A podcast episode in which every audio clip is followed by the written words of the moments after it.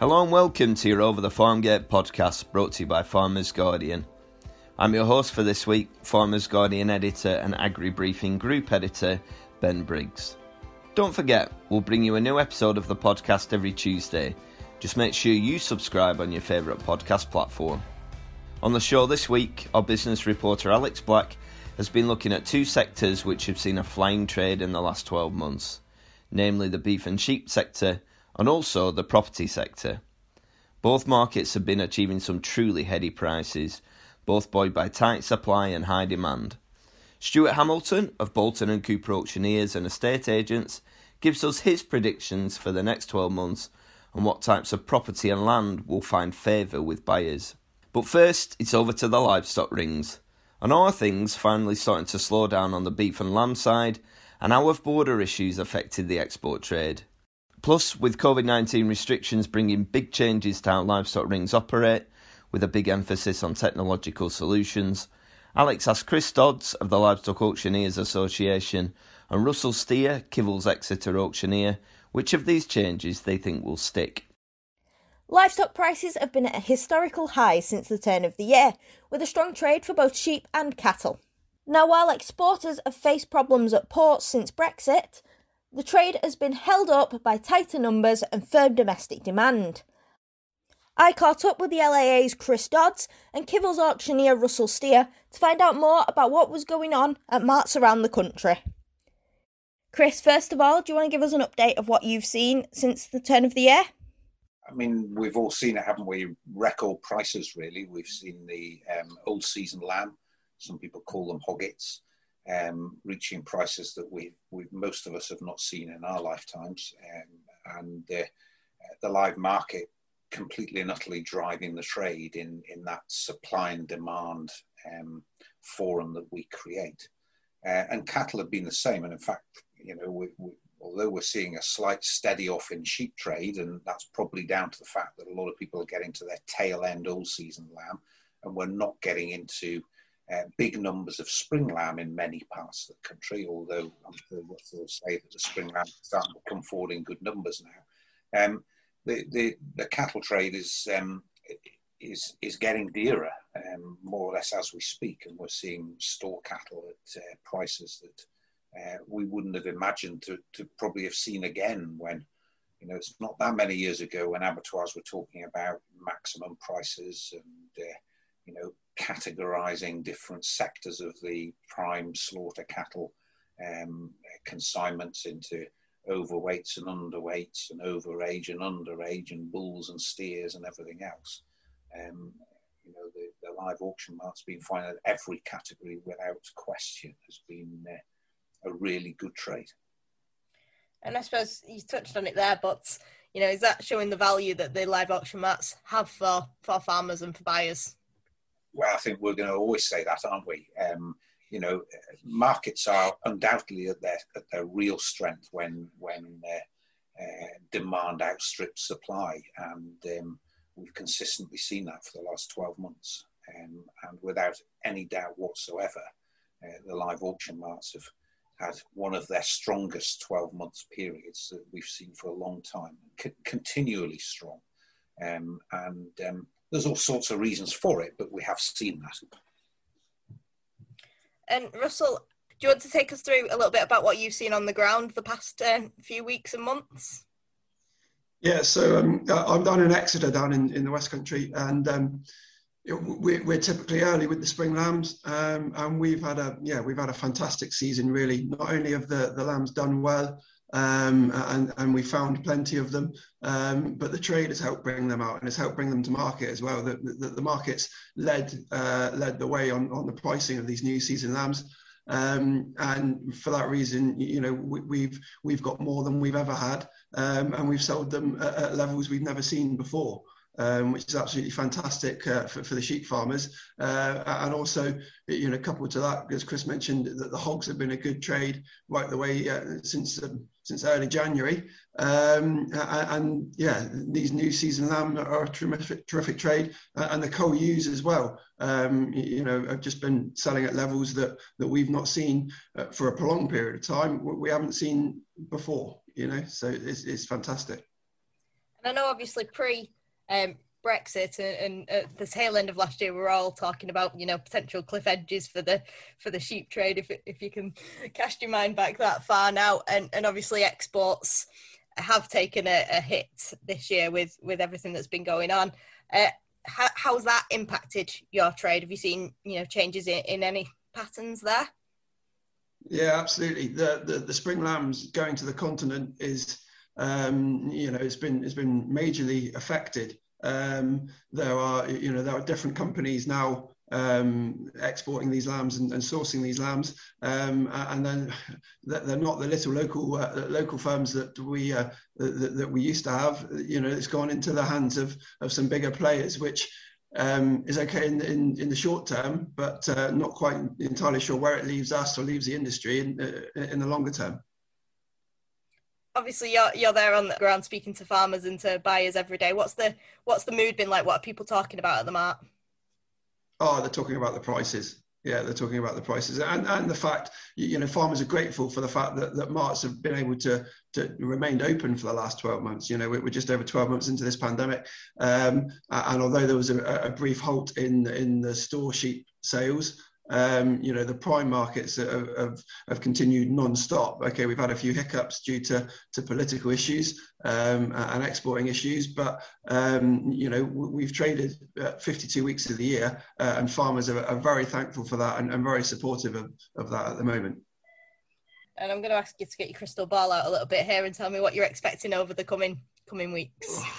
Um, it's a job to know. Uh, I, I, think we're, we're set fair. Uh, numbers are tight. That, that's that's the main driver in this trade. Um, you know, with the old season hogs, it's been it's been the shortage that has, has driven the trade from you know from the first of January. Um, and I think you know there's been a lot of ewe hogs killed. There will continue to be a lot of ewe hogs killed um, at these levels there'll be the spring lambs are a heck of a trade. I mean, uh, yesterday our our 30s, you, you can make as much of 37, 8, 9 kilo lambs as you could of those heavier lambs. Farmers will go out and pick tight over the next few weeks uh, and, and, get these lambs away at, at lighter weights. Um, and that will just, you know, bring bring the, the, the numbers forward quicker and earlier, which will keep, uh, you know, keep supplies tight right the way through the summer, I think. Excellent. Let's hope so. And um, Chris, want to take a look at the um, pandemic? I mean, obviously, there's been some major changes to the way all of life uh, operates over the last year, but obviously to the way the auction marts. What's changed for your members? What what they've been doing to make sure that the marts can keep going through this period? Well, clearly the, the, the biggest threat to us all was um, operating during the pandemic, the COVID pandemic you know, we've managed to keep our members in business. We've managed to keep an outlet for farmers, which is the most important part of it. And, and, and quite rightly so, we've been seen as um, a pivotal part and an important player within the uh, food supply chain. Because um, food as we know it, as in the red meat sector primarily, uh, is not just the, the, animals that hit the abattoir, because the feeding men have to be supplied as well in order to keep the chain moving. Um, so our members were, were um, it was hard for them to be turning around to farmers and saying, sorry, you can't represent your stock in the market. We're only allowed buyers in. Um, and of course, the, the wearing of masks, social distancing, and everything else is is alien to everyone, um, particularly farmers. You know, farmers live in a very rural setting, and so their chances of being infected at home are probably much greater, much smaller than uh, someone living in a city where they're always meeting people. Um, but everyone's adapted well, they've worked well, and uh, it's worked fine. But on, on, top of that, our members have looked at doing different methods of selling selling um, animals and machinery.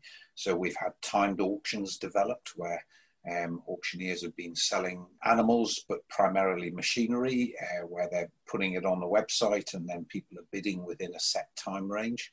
Um, some people have tried a bit of both within the within the live uh, animal sales, where they've been live streaming the sales, so that farmers that can't come can actually watch the sale, and, and that's been helpful because people have been able to compare their type of stock to what other stocks making, which is you know, on a normal day, um, uh, markets are the most efficient place to help farmers benchmark, uh, to make, help farmers understand why a product is making more or less than someone else's, whether it's too big, too fat, um, too thin, the wrong breed, You know, there's a multitude of reasons. Uh, of course, if you stand in a market, you're seeing all these different types. And so it's been difficult because that's been missing. So they some of some marts have tried live streaming, uh, which has worked well. So they've adapted. But what is very, very clear is that the farming community, all they want to do is get back into that live ring. You know, as auctioneers, one of the areas that we have, uh, we are very involved in um, in the in the style of our business, but very concerned of is, is farmers' um, welfare in mental health. The auction marts have traditionally offered a fantastic place for farmers to come and talk and see their mates, and see and you know have a, in, be in a community that they're happy with. Um, and we we're eagerly waiting for the time when we get back to some degree of normality for those people. Um, but our, our, auctioneers have tried just about everything and done it very, very successfully. Um, it's a credit to them, really. Um, and we would thank everyone in the chain from haulage contractors to farmers to buyers to the auctioneers themselves for doing everything they have. And Russell, could you expand on what you've personally been doing? Yeah, well, it was um, the the, the first sale we held um, under the COVID restrictions, you know, just over 12 months ago now, um, the image of looking across the market, uh, a market full of sheep, um, and just seeing three drovers at the end of the market, you know, and, and four buyers. I think there was there was four buyers. A couple of buyers, you know, turned up and, and weren't sure what they were doing, so, so left again. And just yeah, four buyers stood in front of me with gloves on and masks on. Um, back 12 months ago now, um, that image will, will stay with me for, for all time. Really, I think it was you know just just a very surreal moment. Um, and and as confidence came, so so more buyers came and, and the trade lifted. Um, and, and, yeah, you know we're we've been operating like it now for, for 12 months or in similar situation. Um, it now feels the, the new sort of normal um, unfortunately. Um, but we are we're, we're, keen to get back to welcoming you know welcoming all farmers back into the to the mart um, to see their stock sold. Um, and and having that that mart atmosphere and and yeah that we're a community atmosphere here in in the market and obviously i'm sure most of uh, the people listening to this are very keen to get back to to the mart for you know, both for that reason, for other social reasons. But is there anything that you've taken up during the pandemic that you think you can learn from or, or will stick around, you know, once we hopefully get back to some normality? I think some of the uh, yeah, Chris touched on the, the, technology of of live stream streaming and, and internet bidding. Um, we, have you know we've used one of those platforms, particularly in, in the dairy and, and pedigree cattle sales, um, and we're using it with sheep next week for the first time. Um, but we've used it now for several months on, on, the dairy side, and it's been yeah it's been well received and, uh, and, and a great asset to our business, which we're, we're not going to let go of now. You, you know that that is that that is um, another string to our bow. Um, it's another yeah sales uh, platform for ourselves that we're, we're keen to keep hold of and, and, and to use and to go forward with. And Chris, what would you like to see the auctions and the industry learn from this period?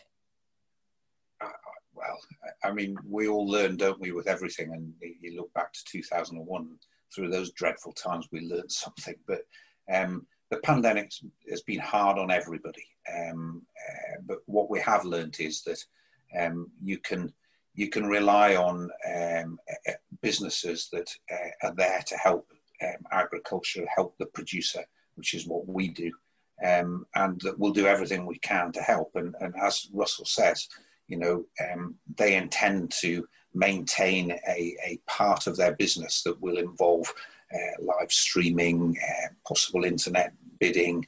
Uh, and, and what it does mean is that for the people that have challenged us possibly, over the last 10 or 15 years about not having time to stay with their stock in the mart and therefore they didn't think they could present them.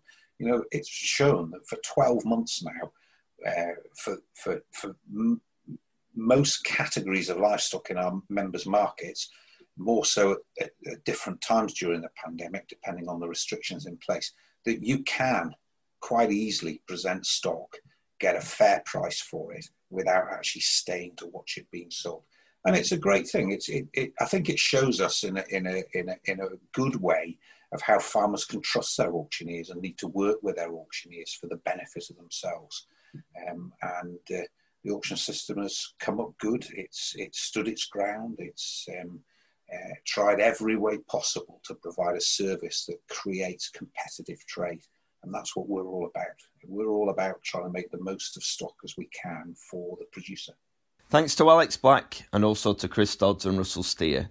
Technology has certainly allowed so many businesses to adapt during the pandemic, and it's great to hear some of those technological solutions will be carried on even when things return to normal.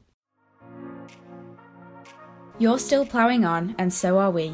Get Farmers Guardian delivered directly to your door every week and access the latest news from the world of agriculture 24 7 through fginsight.com. Simply subscribe to Farmers Guardian. Check out our latest deals at fginsight.com forward slash subscriptions today. And now I'm joined by Stuart Hamilton of Boulton Coopers, auctioneers and estate agents in York.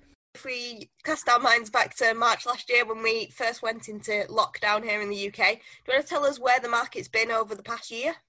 So I moved down to Yorkshire the start of last year um, from the east of Scotland. Up until that point, the market had been very buoyant.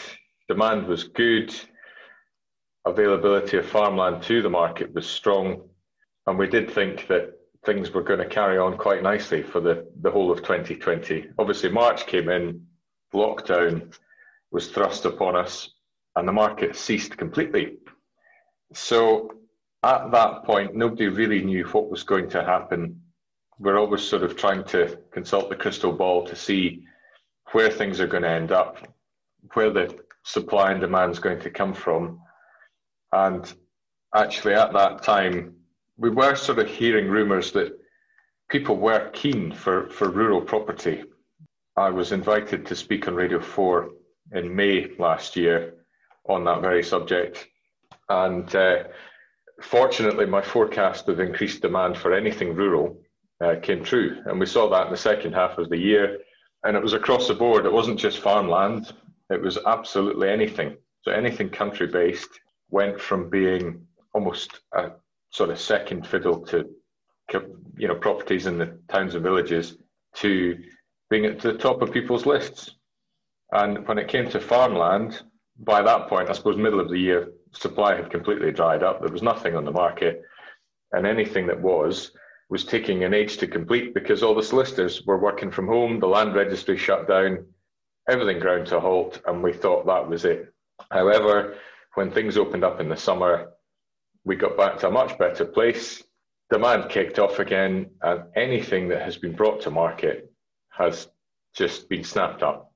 And I think 2020 has shown that in the face of adversity, particularly in the rural sector, that, that farmland is something that people are very much aware of and prepared to invest in because it is seen as such a safe asset. It's something that people want to own. And I suppose my take on that is that that's only going to continue. One of the areas, obviously, of rural sales you touched on there is about lifestyle buyers. We're all working from home. How much of the, you know, the market has been buoyant for people, you know, looking to move to the countryside, and you know, what kind of properties are they looking for? We have seen huge increase in, in city dwellers looking to move to the countryside. Uptake in high-speed broadband has helped that. Connectivity has never been better in the country. Obviously, there's much to do, and that is definitely a driver. And that's across the board from small, I suppose, lifestyle properties, you know, sort of uh, houses, buildings, and 10 acres, up to bigger properties. And, and we all know that from a farming point of view, there's a big difference between the sort of um, occupier, owner occupier and, and tenanted sector. And if you're not coming from an owner occupier background, it's very difficult to finance an entry into sort of farming, to buy the land, to buy the equipment, to start from scratch. Obviously, we see schemes and, and council councils offer land for rent, but they're normally quite small units, and there's no guarantee as to how long you'll be able to stay on the property. My suggestion was that if there is continued demand for rural properties, so farms with really nice farmhouses, stackyards, you know, nice pretty properties, that could be a driver for sort of reinvigorating the tenanted sector because you would end up with owners of land who have no interest in farming it, looking for some sort of return, um, and the returns are not huge, but there are returns to be had with a safe asset, which appreciates in value. If you've got somebody with city money coming to the countryside to buy a nice property which has 200 acres spare, they need somebody to look after that. And that is the ideal sort of win win scenario because you've got wealthy individuals who want to own a piece of the UK and they want somebody to farm the land. And that increases land supply. Whether that's something that people are prepared to look at, I don't know. But I do think that given interest rates are so low, return on capital is, is terrible. Now is the ideal time to be investing in land. So we, we shall wait and see. 2021 is going to be an interesting year for all of us to see what happens. My gut feeling is that on the back of such a period of oppression, the UK is going to be desperate to get their checkbooks out spend money and, and and enjoy themselves. And I think that's what we've got to look at. And obviously, we are heading, lockdown is slowly being eased, but it has highlighted how important the countryside is. We've not seen, I suppose, people taking to the countryside in such numbers. I, I've never seen it before. All of a sudden, the countryside is seen as somewhere people are desperate to go to. And does that then open up opportunities for um, people with obviously with diversifications in the tourism sector and for land that's got, I suppose, the potential to to diversify into that sector? Absolutely. One of the things I've never come across, coming from the east side of Scotland, um, we have got very different laws in Scotland, and, and you've got the, the right to responsible access, which effectively means that you can walk anywhere you like within certain guidelines and having moved down here, the thing that has amazed me the most is the number of enclosed dog walking areas. Um, I'd never seen those before. So they've got great big sort of uh, deer fenced blocks of grass with a small hut and a, and a proper gate. You drive your vehicle in, open the doors, let your dogs run free, pick up your mess, dogs back in the car, out you go, shut the gate again. And it's that to me is is the perfect example of the, the kind of projects that farmers should be looking at. It's it's something that causes you no issue with the rest of your farm. It takes up a small area of land. People are desperate for these things. It gives them security because their dogs will not run away.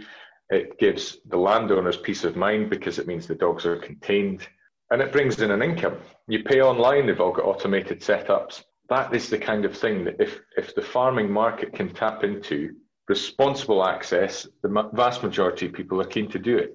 And I think we have seen diversification increase over the past six months as, as people realize there's a captive audience of, of urban dwellers who want to take access into the countryside, but they want to do it responsibly. And I think this is something that we need to be looking at as a as a collective.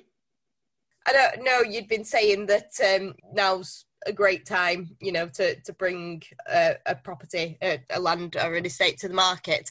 Why why do you believe that? And and let's concentrate on the family farm. We have certainly in Yorkshire there is very very little on the market. Basic economics dictates, you know, you need you need a de- demand and, and supply. We have no supply.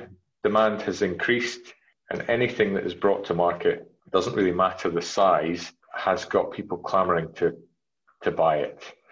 The difference down here from my background in, in scotland is that we tend to work an offers over policy north of the border. Down here you work a guide price. Um, and yet in the past i suppose almost a, yeah nine months let's say guide prices have been thrown out the window. They have become the starting point rather than the goal.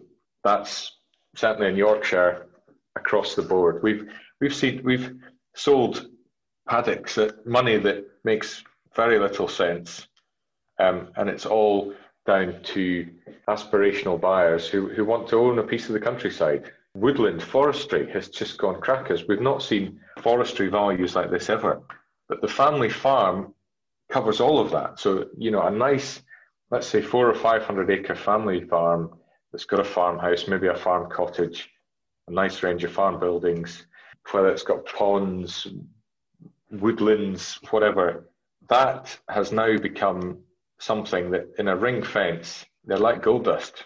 And values are, are starting to show that. We're, we're starting to we saw big values in sort of 2014, 2015, 2016. Um, they tapered off a little bit, and now I think we're on the verge of an increase again. Location is important. We've, we've seen it the last two winters when you look at some of the lower lying land which has flooded. Winter crop establishment is becoming difficult, especially when your drainage is poor. And what we're going to see is premiums being paid for well managed, well drained, well looked after farmland. I don't know if you've been keeping abreast of the sort of agriculture bill and, and what the priorities are within that. But one of the things that they talk about is, is looking after the soil. And I think that's what we're going to see. So your, your, your arable units, which continually rotate cereals, already will be suffering slightly with the yields. You know, you're losing your organic matter in the soil. The structure's not there. When you get a wet winter and, and really serious compaction, when it comes to harvest, your yields are back. And, and what we're going to see, I think, is well farmed, mixed farmland start to be worth a premium. I think that's going to be one thing. If, if I was a farmer and I had aspirations to sell my land at some point in the future, condition of the soil would be my number one priority because that is something that farmers can do something about. You know, stop selling straw, but again, this is going to have a knock on to the upland areas. Straw this year has been such a big premium. And to be honest, there's no easy answer to solve everybody's issues, but I do think soil structure is going to be key. And, and well, well farmed rotations, which have livestock in the mix, or even if it's imported dung, slurry, whatever, you're going to start to see improvements and you're going to start to see adaptability to weather conditions, which have changed. That would be my, I suppose, advice to anyone listening is concentrate on your soil. I suppose over the over the decades, really, we, we've seen sort of you know that specialization of farms, if that's the right right way to put it. You know, do, do you think mixed farming is going to be that traditional sort of mixed farm is is back on the rise then? Various wise people have told me over the years that you're either an arable farmer or a livestock farmer, and you're never both. And I think that is probably true. However, we are seeing that a lot of people have let's take a, a, sheep enterprise for example and they maybe have thousands and thousands of sheep. Now we have always got people looking for for back end overwintering um, to graze sheep whether it's stubble turnips or some sort of forage crop or even just grass. To bring that into your rotation makes such a difference. You know not only do you for example if you've got a you know, let's say a crop of peas in the ground and you follow that with a crop of stubble turnips. You get your pea rent, you then get your stubble turnips in behind, you graze them over the winter with sheep, and you're ready for a spring crop. Now, fine, you've missed out on your winter wheat. You have then got your land just in a really nice stage, and it gives it a break. And and we're that's something that I think needs to be looked at more. Again, it depends on the land type. Not everywhere can can sort of do that, and it does have its limitations on heavy land. But I, I, I still feel that working with your neighbours, giving yourself options, sowing something, there will always be something, somebody who will graze a crop with, with sheep or even cattle. And, and I think this is going to become something that's more relevant as, as time goes on. There's definitely a, a market for increased integration between livestock farmers and arable farmers to work together and whether that's straw for dung arrangements or, or whether it's just renting out forage crops. People need to communicate, and I think farmers are really bad at this in general. I like to talk about benchmarking and, and business analysis, and people look at me as if I've got two heads, you know, because why, why would you spend time and money doing all this nonsense when, when we're busy farming? It's difficult. Farmers are quite, if we could get farmers just to talk a bit more, look at where their farm is is maybe underachieving, look at ways of sorting that. How would there be ways that they could join up with three or four neighbours within a five mile radius, come up with a plan so that everybody's better off, the land improves, returns improve. We start talking about things that have gone well, things that have gone badly. Monitor farms, great, great thing, but it's really nice just to to open up your business, look at figures, look at ways of doing things. And on the back of that, as a, as a, a land agent, we would see these farms, it doesn't take that many years, well, maybe five to 10 years, but you would see farmland improve in quality and improve in value. So not only would your returns increase, your income increases, but your capital, your balance sheet values go up. Thanks also to Stuart Hamilton, who raised some excellent points there. Farmland is often seen as a safe asset, but there's no doubt city dwellers making the move to rural areas will need someone to farm their land. So let's hope this does bring opportunities to the tenanted sector, as well as boosting prices for those looking to sell. Well, that's it for this week. We'll be back next week with another episode of the podcast. Don't forget to subscribe on your favourite podcast platform and do check out our website, fginsight.com, or pick up a copy of the magazine on Friday. Thanks for listening, stay safe, and goodbye for now.